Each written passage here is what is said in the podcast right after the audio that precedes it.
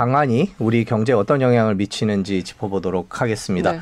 먼저 어제 8시 뉴스 보시면서 주요 개요를 먼저 정리해 보겠습니다. 한미 정상회담이 6일 앞으로 다가왔습니다. 북한 도발 대응과 경제 안보가 주요 의제입니다. 이에 앞서 윤석열 대통령은 내일 여소야대 국회로 가서 시정연설을 합니다. 이 소식은 박원경 기자가 보도합니다. 대통령실은 오는 21일 용산 대통령실 청사에서 바이든 미국 대통령과 정상회담을 한 뒤 기자회견도 진행할 계획이라고 밝혔습니다. 정상회담 주요 의제로는 북한의 도발 대응과 경제 안보, 우리나라의 국제사회 기여 방안 등이 소개됐습니다. 북한 도발과 관련해선 확장 억제 전략협의체 재가동과 활성화가 핵심 의제가 될 것으로 알려졌습니다. 확장 억제 전략협의체는 동맹국이 핵위협을 받았을 때 미국의 이른바 핵우산 제공을 논의하기 위한 대화 채널입니다. 확장 억제 그 협의체, 이것도 한 4년 동안 아직 가동이 안 됐거든요. 그래서 이것도 재가동하는 게 필요하다, 이런 의견을 제시했습니다. 경제 안보와 관련해선 반도체 공급망 등 협의와 함께 미국이 중국 견제용으로 추진하고 있는 인도태평양 경제 프레임워크 IPEF에 한국 참여가 논의될 전망입니다.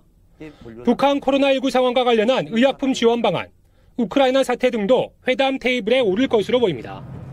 대통령실 고위 관계자는 정상회담 전 북한의 추가 도발이 있으면 군사안보와 관련된 내용이, 그렇지 않으면 경제안보와 관련된 사안이 회담에서 강조될 것으로 보인다고 밝혔습니다. 네, 어제 8시 뉴스라 앞에 앵커 시제가 이제 오늘인데 내일로 얘기가 돼 있죠. 윤석열 대통령의 국회 연설은 이제 오늘로 정정을 하겠습니다. 그렇죠. 지금 하고 있죠. 네, 그렇습니다. 네. 주요 정상회담 의제를 살펴봤는데 그중에 이제 저희가 관심을 가질 만한 것들이 이제 경제 안보와 국제 현안과 관련된 겁니다. 그리고 또 바이든 대통령 방한 이번에 일정 중에 4대 그룹 총수 회담도 있고요. 삼성 평택 공장 방문도 있습니다. 저희가 오늘 눈여겨볼 경제 이슈들은 이런 내용이 되겠네요. 자, 그럼 이제부터 전문가 모셔서 본격적으로 얘기를 들어보도록 하겠습니다. 네. 신환종 NH투자증권 FICC 리서치 센터장님 모셨습니다. 안녕하셨어요. 네, 안녕하세요. 안녕하세요. 자, 바이든 대통령이 이번에 우리나라에 오는데 한마디로 정리한다면 저희가 가장 눈여겨봐야 될 거는 경제 측면에서 뭐가 있을까요? 그 외교적으로 또 군사 안보적으로 그 한미 동맹이라든가 뭐 이런 것들은 이미 깔려 있던 얘기였고 북한에 대한 얘기는 뭐 우리 예상할 수 있었던 것들인데요. 이제 최근에 일본이 경제안보법 해가지고 네.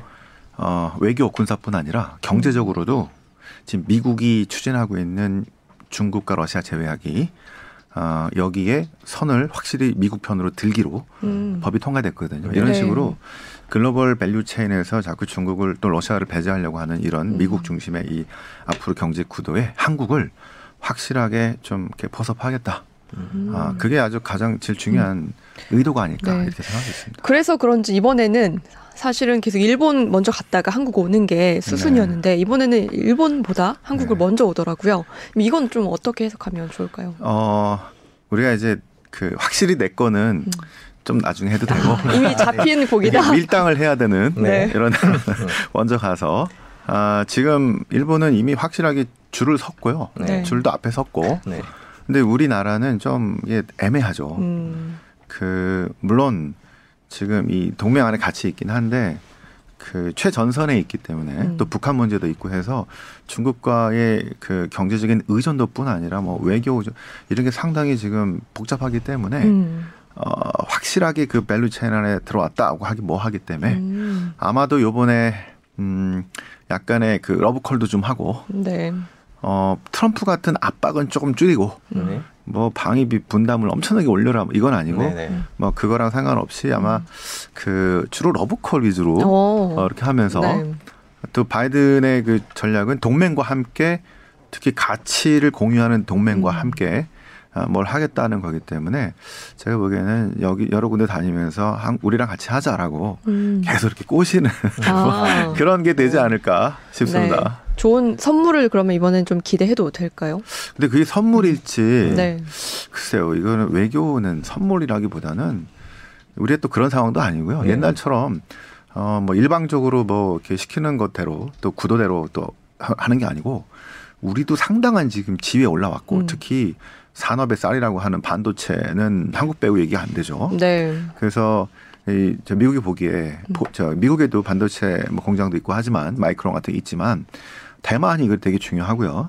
한국도 대단히 중요합니다. 그와 함께 배터리 등등의 여러 제조업 기지로서 아주 중요한 역할을 하고 있기 때문에 일단은 새로운 정부가 이제 탄생하기도 했고 해서 확고할까지는 모르겠습니다. 하여튼 최대한으로 해서 구애를 해서 우리 편으로 빨리 들어와.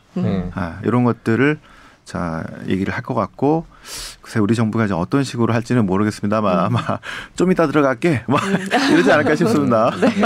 지금은 좀 바빠. 아, 네. 바로는 안 들어가고. 네, 방금 얘기해 주신 밸류체인 구축이라는 표현을 쓰셨는데요. 그 밸류체인 구축이라는 게 어떤 걸까요? 그럼 조금 자세히 설명해 주신다면. 우리가 일단 그 코로나 사태 이후에 겪었던 여러 가지 문제가 예를 들어서 우리 저기 뭐 학생들이 애플, 맥북 뭐 이런 거 주문했는데 네.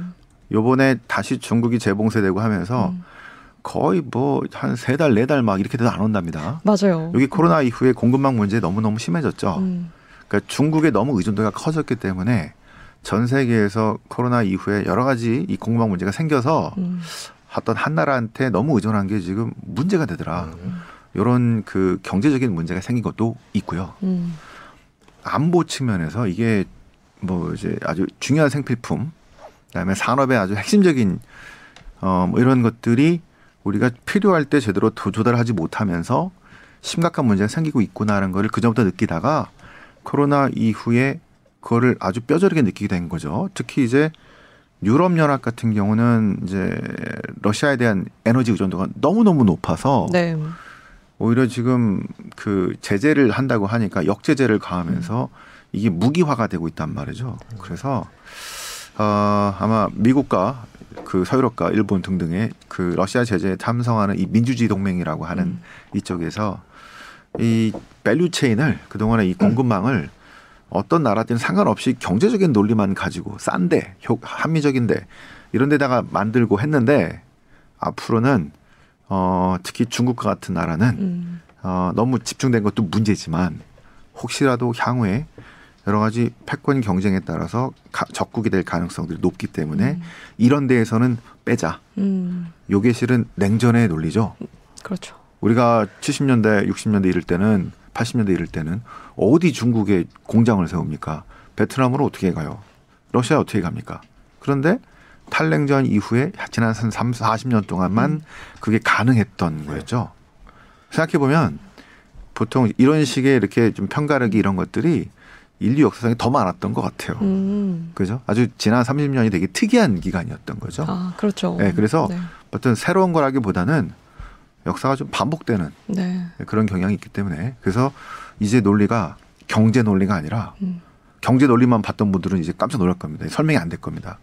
정치적이고 안보, 국제정치 또는 정치 철학에 대한 이런 차이 이런 것들에 대한 논리이기 때문에 아마 이제 투자하시는 분들도 이제 분석하는 방법을 경제만 하다가 네. 정치 경제나 뭐 정치 철학도 해야 되고 이게 옳고 그르냐 이런 것도 봐야 되는 아주 복잡한 상황으로 네. 가는 거다 이렇게 볼 수 있겠죠. 그럼 이제 편가르기 미국의 편가르기라는 게 점점 강화될 것이고요. 그게 경제 분야라고 예외일 수는 없을 거고요. 그렇죠? 네. 그게 이제 지난 미국 경쟁법이나 일본의 방금 말씀해 주신 새로운 법안이나 그런 것들로 다 뒷받침이 되겠죠. 앞으로는 계속 그런 쪽으로 가겠다라는 게 법으로 이제 고정이 된 거죠.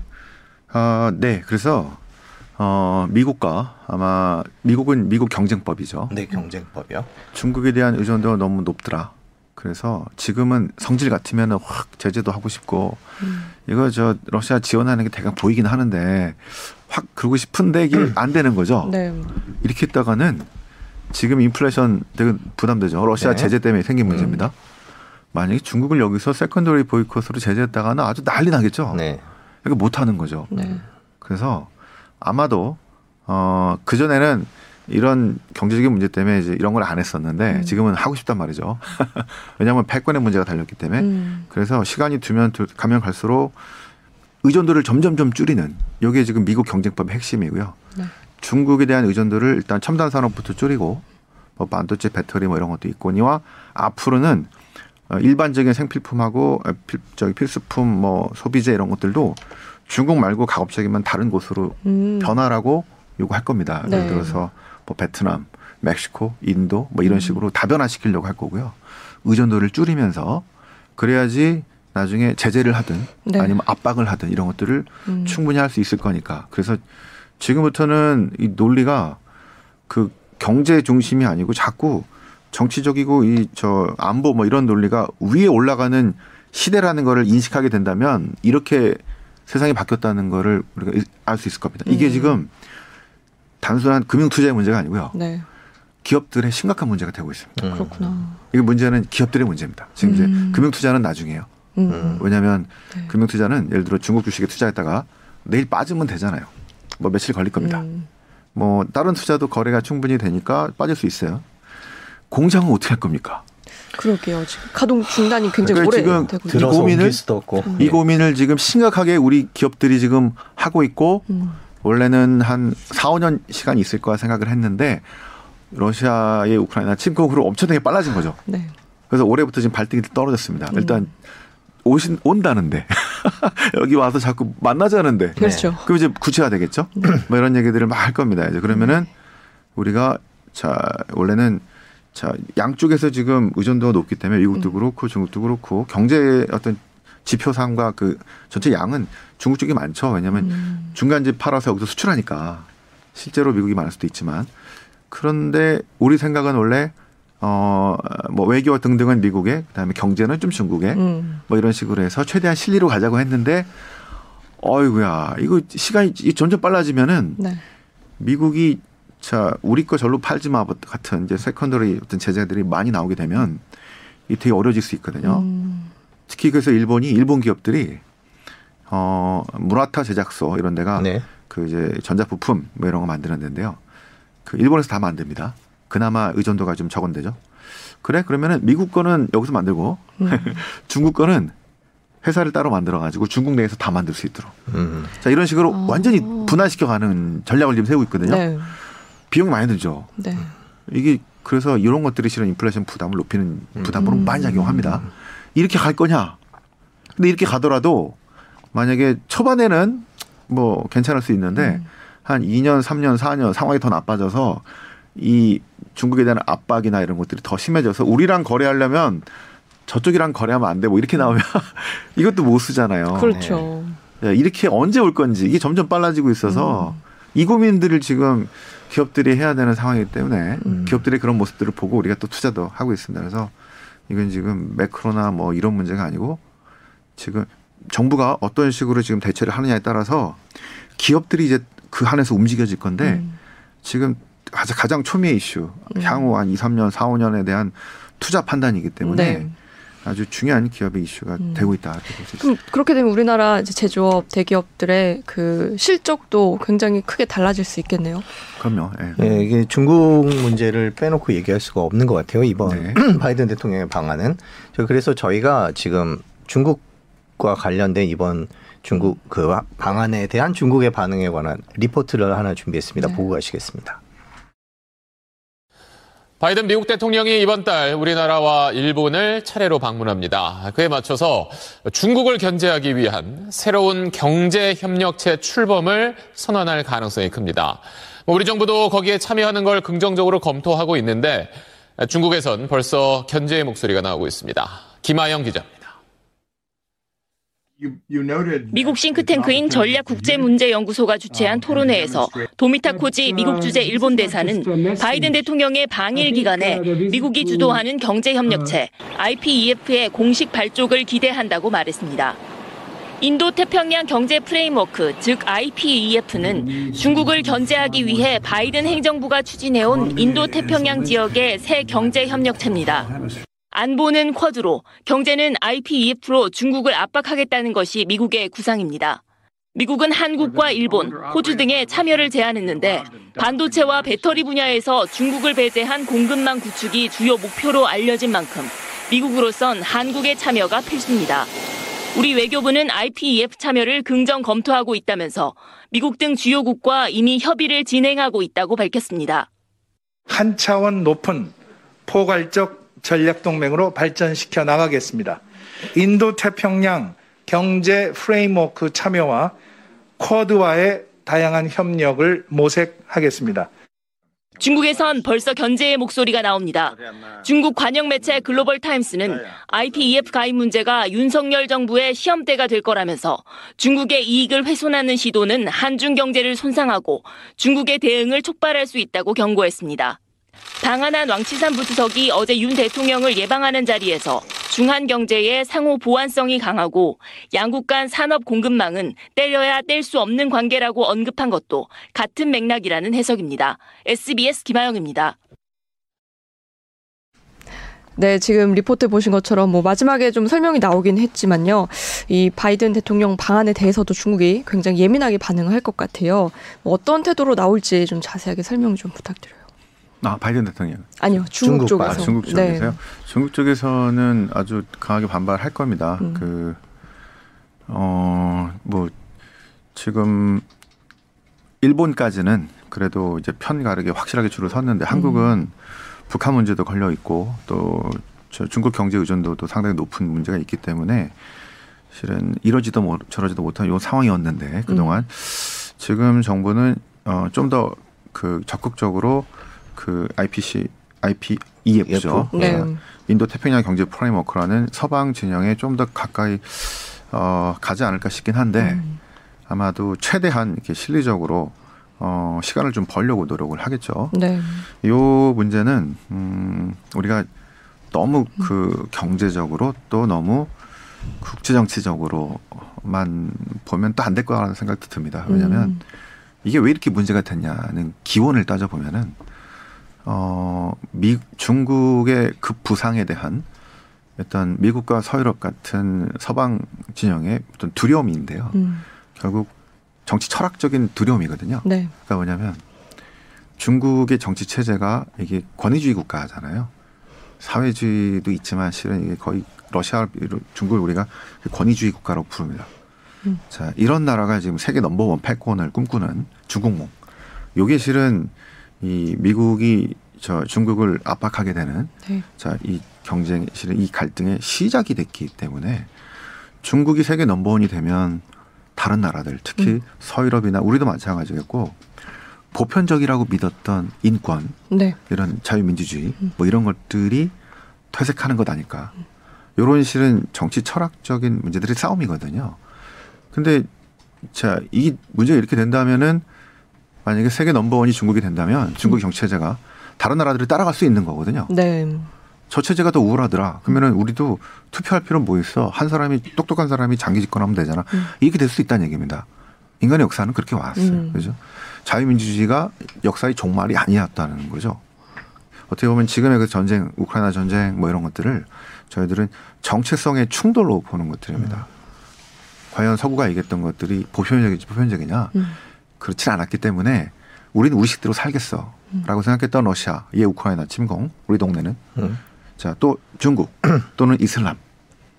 이게 어떤 한 나라 안에 갇혀있을 땐 괜찮은데 이게 다른 나라로 확장 또는 세계 넘버원 이렇게 됐을 때는 이제 심각한 충돌로 나오는 것들이기 때문에 이런 흐름에서 이제 서구가 중국을 가만히 이제 놔두면 안 되겠다. 이 정도 선에서는 더 크면은 그래서 지금부터 한 10년, 2030년이 중국의 경제력 사이즈가 미국을 넘어서는 순간 이렇게 얘기하고요. 군사력으로는 2045년은 가야지 좀 비슷해지는 상황. 네. 그래서 2049년 중국몽이 나온 거죠. 세계 넘버원. 그래서 향후 한 10년 정도가 미국이 군사력과 경제력이 우위인 상태에서 중국을 압박해서 다시는 패권에 도전하지 못하도록 누를 수 있는 군사력을 사용하지 않고 네. 경제력 또는 제도적인 힘, 봉쇄 뭐 이런 걸로 마지막 기회이기 때문에 지금 계속 이럴 거예요. 왜냐하면 문제가 얘가 힘이 세지면 우리가 2등이 되니까 기분이 나빠가 아니라 제가 힘이 세져서 넘버원이 되면 우리가 그동안 중요하다고 여겼던 보편적인 가치, 인권 중국이 상황을 보니까 이건 인권이고 뭐고 아무것도 없다는 거죠. 권위주의 국가이기 때문에 이런 차이기 때문에 안보라는 이유로 지금 이런 경제 논리를 묵살하면서 갈 수 있는 겁니다. 이게 장기적으로 벌어진다는 가정하에 우리가 실은 시간이 문제지 뒤로 가면 갈수록 아마 미국 중심에 지금 이 IPEF를 중심으로 하는 이런 식으로 갈 수밖에 없는데 얼마나 많은 시간들이 우리한테 남아 있느냐가 이제 문제겠죠. 근데 가운데서 이제 많이들 걱정하는 게 우리나라가 새우등 터지는 거 아니냐 이 걱정이 많잖아요. 네. 우리 한국 경제에 대해서는 앞으로 어떻게 보시나요? 그래서 저희가 이제 단기적으로는 상당히 어려움이 많을 것 같습니다. 왜냐하면 진짜 새우등 터질 가능성도 있겠고요. 그 정말 어려운 문제들이 많을 거라고 보고, 그런데 또 다른 쪽으로는 좀 길게 보면요, 우리가 1960, 70, 80년대 이 냉전 기간에 수혜를 많이 본 나라예요. 그 덕분에 이렇게 성장도 했습니다. 네, 그죠? 자, 이게 만약에 편이 갈라진다. 근데 그 편이 갈라지는 곳에서 우리가 중요한 역할을 할 수 있다면, 예를 들어서 지금 서방에서 제조업 기지로 한국만 한 데가 없죠.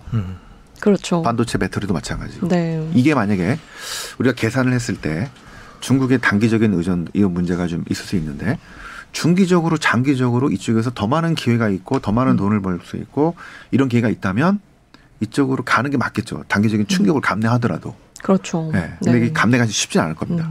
그래서 최대한의 자 이런 상황을 보면서 우리가 이제 그 어떤 정부는 전략을 선택을 해야겠죠. 네, 하지만 길게 보면은 이게 점점점 이쪽으로 갈 수밖에 없고, 왜냐하면 이게 체제 간의 경쟁이기 때문에 이런 상황은 실은 참 애매할 겁니다. 그래서 그런 면에서 이번에 바이든 대통령 방한 때 이제 삼성 반도체 공장을 가는 거에 많은 분들이 관심을 갖고 있죠. 이 반도체라는 게 앞으로 중국 을 이제 고립시키는 데 있어서 네. 어떤 영향을 할 것이냐에 대한 관심도 많고요. 이번 바이든 대통령 방한 과정에서 삼성 방문하는 그 일정의 네. 의미는 어떻게 보세요? 반도체가 핵심인데 왜냐하면 지금 뭐 AI 뭐 여러 가지 저기 뭐 그 산업들에서 첨단 산업에서도 중국이 맹렬하게 쫓아오고 있는데 실은 반도체를 넘지 못했는데 여기서 딱 잘라버렸죠 트럼프 때. 자 그리고 지금도 중국이 혼자서 반도체 어떻게 하겠다고 막 하는데 속도가 되게 느리죠. 네. 덕분에 지금 우리가 혜택을 보고 있는지도 모릅니다. 삼성하고 하이닉스 반도체 쪽이 혜택을 보고 있을 수 있죠. 그렇죠. 자 그리고 수출이 또 앞으로 어렵게 되면은 좀 어려울 수는 있어도 그래도 전반적으로 이쪽을 차단시켰기 때문에 우리가 이쪽 라인에서 이런 반도체 배터리 기지 같은 역할을 많이 할 수 있기 때문에. 저는 장기적으로는 어떤 기회가 있고 단기적으로는 좀 어려울 수 있어도 그래서 아마 이게 핵심일 텐데 전체적으로는 결국 미국 중심의 이 저기 IPEF의 가입을 그 시간이 좀 걸려 그렇지 동조하면서 가면서 중국과는 이제 아마 이 전체적인 구도를 따라갈 수밖에 없지 않나 생각하고 최대한의 정부는 그래도 이 중간에서 시간을 벌고 양해를 구하고. 예. 이렇게 가야 된다고 생각을 하고 있어요. 그 삼성전자 같은 경우에 중국의 공장도 있고요. 네. 중국 수출 물량도 적지 않잖아요. 그렇죠? 네. 그런데 말씀하신 대로 그렇게 2030년 그때까지 되면은 그게 유지될 수 있을까라는 생각도 들어요. 이게 추가 투자 막 쉽지 않을 것 같기도 하고요. 네.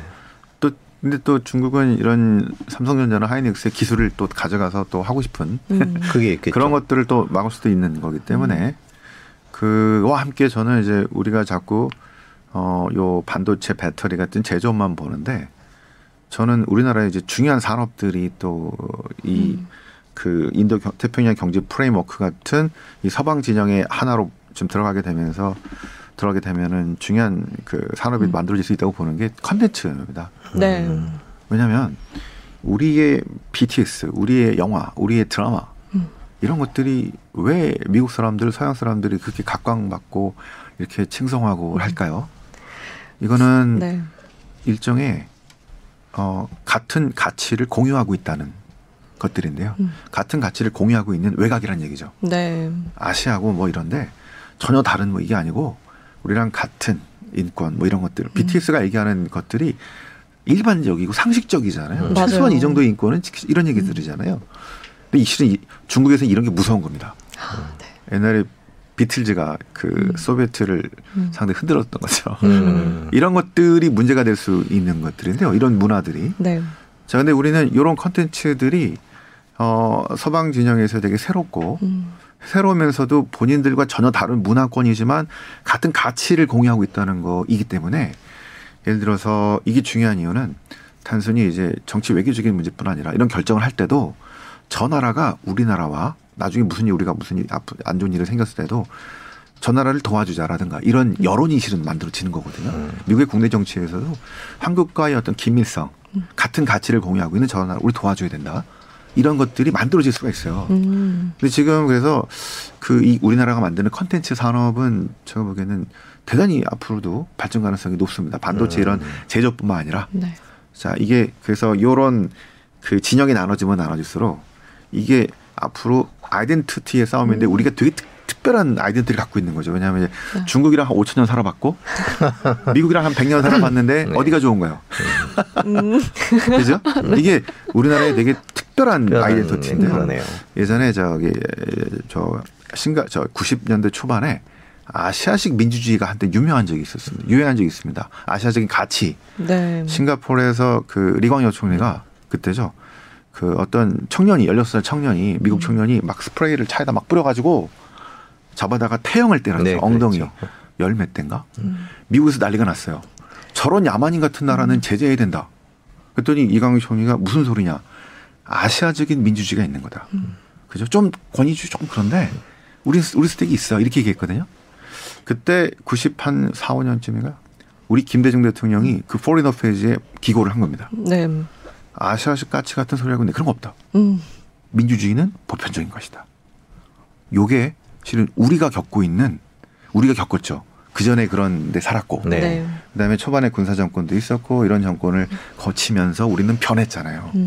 그러니까 서방이 보기에 지금 한국이 필요한 이유는 한국한테 구애하는 이유는 하나는 경제로서도 상당히 중요한 그렇죠. 이렇게 경제 개발 성장한 나라가 없고 두 번째로 정치적으로도 이렇게 성숙한 신흥국이 이렇게 성숙한 나라가 없어요. 그죠? 민주화됐고 네.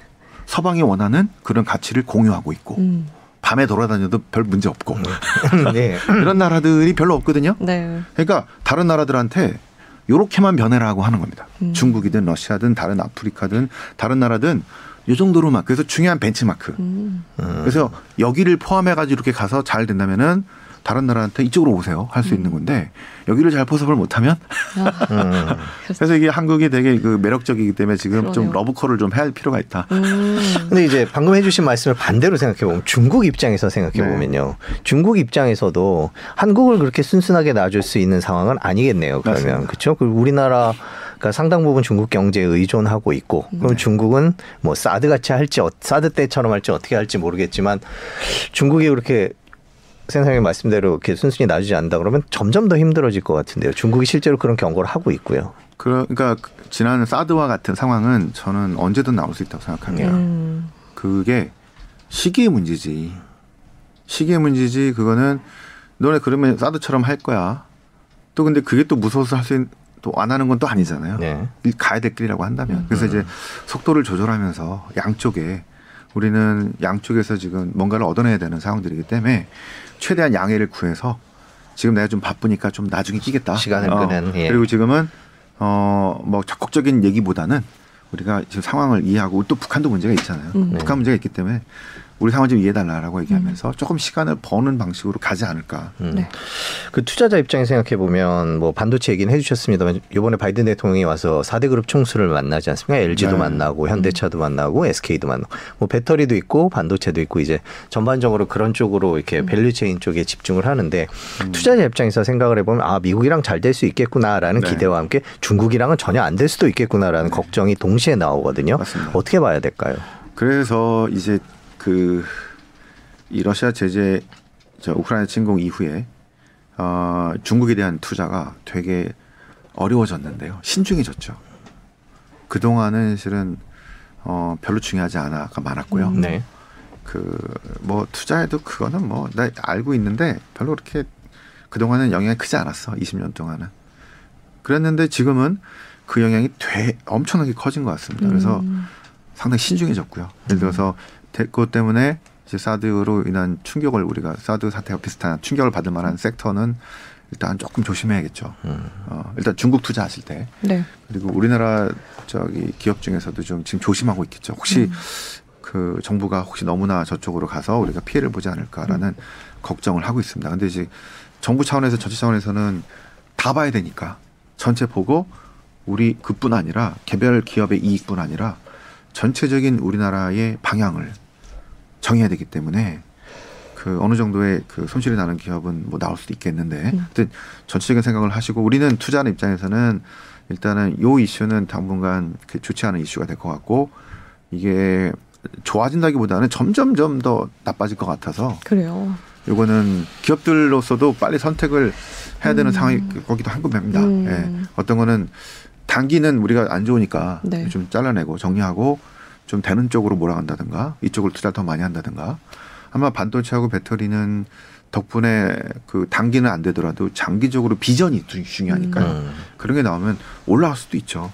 예. 단기 문제보다는. 물론 이거는 다른 이슈들하고 지금 다 종합해서 봐야 될 문제이기 때문에 그 주가라든가 뭐 이런 거는 예측은 그렇게 해야 되는 거지만, 저희 기업으로서는 네. 단기적인 지금 어려움과 중기적인 이런 것 중에 판단을 좀 해야 되는 그런 상황이 지금 되게 빨리 온 겁니다. 그래서 좀 어렵죠. 그렇군요.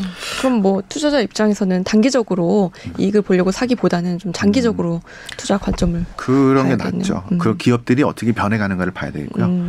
그래서 기업들은 아마 이번에 정부가 어떤 식으로 이제 어떤 방향을 잡아갈 건가. 네. 그대로 이제 여러 가지 제약들이 따를 테니까 그걸 먼저 이제 관심을 보고 있고 그거에 맞춰서 이제 전략을 짜겠죠. 네. 그리고 그 중에서 괜찮다고 하는 판단들이 이제 전략들이 나올 때 우리가 투자를 할 수 있겠죠. 예측을 해서 투자할 수도 있겠죠. 네.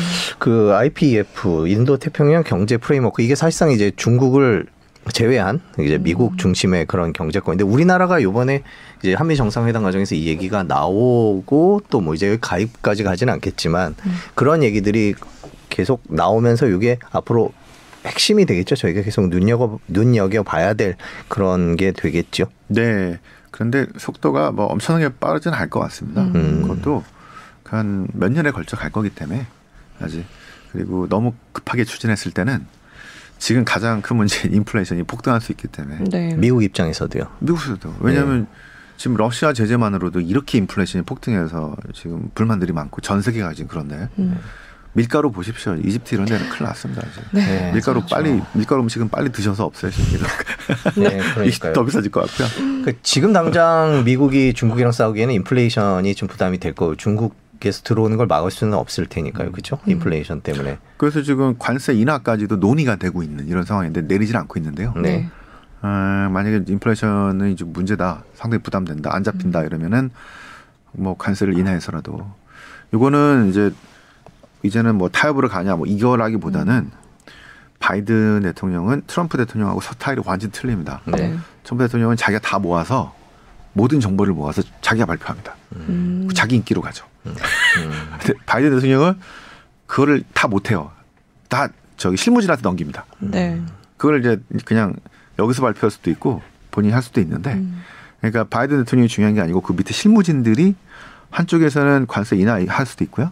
한세는 인권 압박 더 세게 할 수도 있고, IPEF를 더 강하게 밀고 나올 수도 있고, 이런 식으로 가니까 뭐지 할 수 있는데, 전반적인 방향은 중국을 그대로 놔두면 안 되기 때문에 압박을 하고 우리 빼고 나머지 자 이렇게 갈 거기 때문에 그런 흐름을 우리가 눈여겨보면서 가지를 봐야 되겠죠.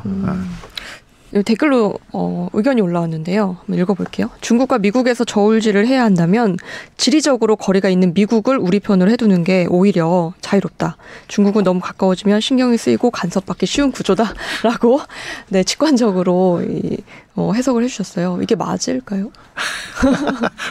그러니까 저기 다 여러 가지 차원적으로 네. 그러니까 저걸 생각하시면 돼요. 이제 그 앞으로 우리가 만들어야 될 나라는 어떤 나라일까? 그러니까 옛날에는 그 좋은 나라, 좋은 기업, 이게 실은 돈 버는 거가 그랬고요.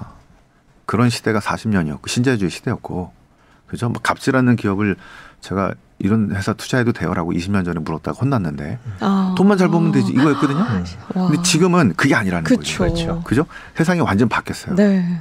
이런 상황에서는 실은 어떤 나라 투자해야 되냐면요. 앞으로는 좋은 나라, 좋은 사회를 만들어가는 이게 실은 ESG고요. 네. 그래서 이제 그런 식으로 압박도 계속 할 겁니다. 어떤 나라 투자하는데 그 나라가 그 S하고 G 같은 소셜과 거버넌스 같은 이게 사회적으로 또 뭐 인권 이게 문제가 있으면은 실은 투자가 안 될 수도 있어요. 네. 이런 식으로 자꾸 만들어 가자는 얘기입니다. 돈 버는 거에 너무 집착하지 말고 자, 좋은 사회 만들어가는데 이 투자도 실은 쓰자라는 얘기입니다. 그러면 우리가 리스크를 많이 떠안고 뭐 좀 문제가 있는 나라지만 뭐가 대박 날 것 같아서 이렇게 들어가는 것보다 좀 더 안전한 쪽으로, 특히 우리랑 가치를 공유하는 쪽으로 이런 쪽이 훨씬 낫겠죠. 그래서 이제 아마 그런 것까지 고민하셔서 투자를 하셔야 될 겁니다. 근데 우리나라 대기업 같은 경우에 이제 중국이나 러시아 쪽에 노출이 많이 돼 있지 않습니까? 지금 네. 당장은. 네. 그런 기업들 같은 경우에 앞으로 장기적으로 뭐 기업들이 정책을 바꿀 텐데 투자자 입장에서는 좀 불안한 것도 있어요. 그 회사들 주식을 많이 갖고 있으니까. 네, 그래도 뭐 이렇게 충분히 바꾸려면 바꿀 수 있을 것 같습니다. 네. 그 아마 정책들일 텐데요. 네. 그 기업이 어떤 전략들이겠죠. 근데 그 전략적 판단이 그동안 너무 경제 중심적으로 네. 그러니까 중국이 사이즈가 크니까 가서 돈 벌자는 거였다고 한다면 그거는 좀 비판을 받을 필요가 있겠죠. 왜냐하면 지금 그런 시대가 아니니까. 그래서 조금 줄이고 가거나 좀 다른 쪽으로 이렇게 다변화하는 게. 왜냐하면 지금 이제 이런 지정학적이나 이런 문제가 갑자기 문제가 돼서 거래를 하지 말라고 네. 제재가 나와버리는 이런 상황들이니까 이게 언제 어떻게 될지 모르는 상황들이어서 경제 논리만 갖고 저기 사업을 하고 했던 지난 40년하고는 완전히 다른 상황이라는 거를 네. 일단 금융투자뿐 아니라 기업들이 먼저 지금 깨닫고 느끼고 있어요. 너무너무 심각해진 상태여가지고. 갑자기 든 생각인데요. 미국 기업들 얘기를 잠깐 여쭤보고 싶은데 네. 이제 애플도 공장이 중국에 있습니다. 그리고 네. 테슬라도 이제 중국에 공장을 짓고 네. 많은 수익을 중국에서 올리면서 이제 실적을 높여가고 있는데 그 기업들에 대한 투자는 어떤가요? 그 미국 기업이긴 한데 중국에 있고 리스크가 있는 것 같은데 또 못 건드리는 것 같기도 하고 되게 애매한 것 같아요. 어떻게 보세요? 그 지금 이제 국경을 넘나들면서 양쪽에 힘을 발휘하는 기업들이 있습니다. 네. 그러니까 너무너무 좋아서 안 쓸 수가 없는 거죠. 네. 이게 지금 우리 반도체도 그렇습니다. 그죠? 하이닉스하고 삼성 반도체를 중국도 써야 돼요. 네. 미국도 써야 되고. 그래서 아마 상당히 오랫동안 양쪽을 다 가져갈 수 있는. 테슬라도 마찬가지죠. 중국에서도 땡큐죠. 애플도. 그죠? 근데 애플하고 테슬라하고 삼성하고 입장에서는 시간이 가면 갈수록 또 어떻게 될지 모르잖아요. 그러니까 점점점 비중은 줄이겠죠. 그래서 지금은 양쪽에서 다 원하고 있기 때문에 실은 우리가 갑이죠. 네. 삼성 반도체 우리가 갑입니다. 예. 근데 다른 산업에서는 그렇지 못해요. 그렇죠. 그래서 지금 애플도 그렇고 테슬라도 그렇고 양쪽에 다 뭘 할 수 있는 회사라고 한다면 아마 정부들도 쉽게 터치는 못할 텐데 하지만 본인들이 느끼겠죠. 이거 어떻게 가야 되나. 그래서 아예 지금 일본처럼 따로 그냥 밸류체인을 만들어서 당분간 가되 이게 완전히 나중에 진짜 엄청나게 싸움 날 것 같다 그러면은 한쪽으로 몰아가겠죠. 지금은 일반 기업들은 막 휘둘리는데 네. 그렇게 진짜 브랜드 가치가 높고 이거 안 쓰면 안 쓴다 뭐 이런 기업들은 상당히 그런 파워를 갖고 있다. 오히려 이런 상황에서는. 네. 네. 그 해외 투자하시는 분들은 이번 바이든 대통령의 방안을 정말 눈여겨봐야 될 것 같은데요. 우리나라가 어떤 입장을 취할지가 좀 궁금한데 일단 현 정부가 우리 경제를 위해서 챙겨야 될 가장 시급한 과제다라고 하면 뭐가 있을까요? 글쎄요. 그 아까 말씀드린 것처럼 미국과 이번에 그 밸류체인을 이제 미국은 좀 더 확실한 답을 좀 얻고 싶어 할 거고 우리는 조금 그 시간을 좀 벌자 이렇게 얘기를 하면서 아마 시간을 확보할 것 같습니다. 이런 식으로 우리가 변할 수 있는 우리 기업들이 변하고 금융투자가 변할 수 있는 시간을 확보하는 거. 네. 네. 시간을 좀 충분히 확보하는 게 좋겠죠. 좀 몇 년 뭐 이렇게. 그러면서도 미국과의 그 끈을 아주 단단하게 유지하는 거. 그게 아마 가치를 공유한다라는 측면이 그 지금의 민주당의 바이든 대통령 쪽 그쪽 입장으로서도 가치를 공유한다는 식의 이런 어필은 상당히 이제 매력이 있을 것 같고요. 그래서 이제 한미 동맹뿐 아니라 이제 북한과의 문제도 있기 때문에 이거를 단단하게 해놓은 상태에서 최대한의 우리 입장을 설명하면서 지금 시간을 버는 게 우리 경제에서는 충격이 좀 덜하면서 그리고 앞으로 그 길을 또 제시할 수 있는 또 여지가 있으니까. 그렇게 해야 되지 않나 싶습니다. 시간을 끈다 그래서 지금 이 체제가 계속 유지되는 건 아니라는 말씀인가요? 네, 어쨌든 2030년 계속 심화될 거라고 아까 말씀드렸죠. 네. 네, 그런 상황에서는 언제고 올 더 계속 편가르기를 하자고 할 거고. 근데 지금은 그 정도까지 압박은 아니니까. 네. 네, 지금 최대한 시간을 벌면서 우리 입장을 좀 얘기를 해야겠죠. 네, 그렇군요. 자, 저희가 다시 앞으로 다가온 한미 정상회담, 이번 경제와 관련돼서 어떤 이슈들이 있는지 짚어봤습니다. 오늘 긴 시간 고맙습니다. 네, 네. 감사합니다.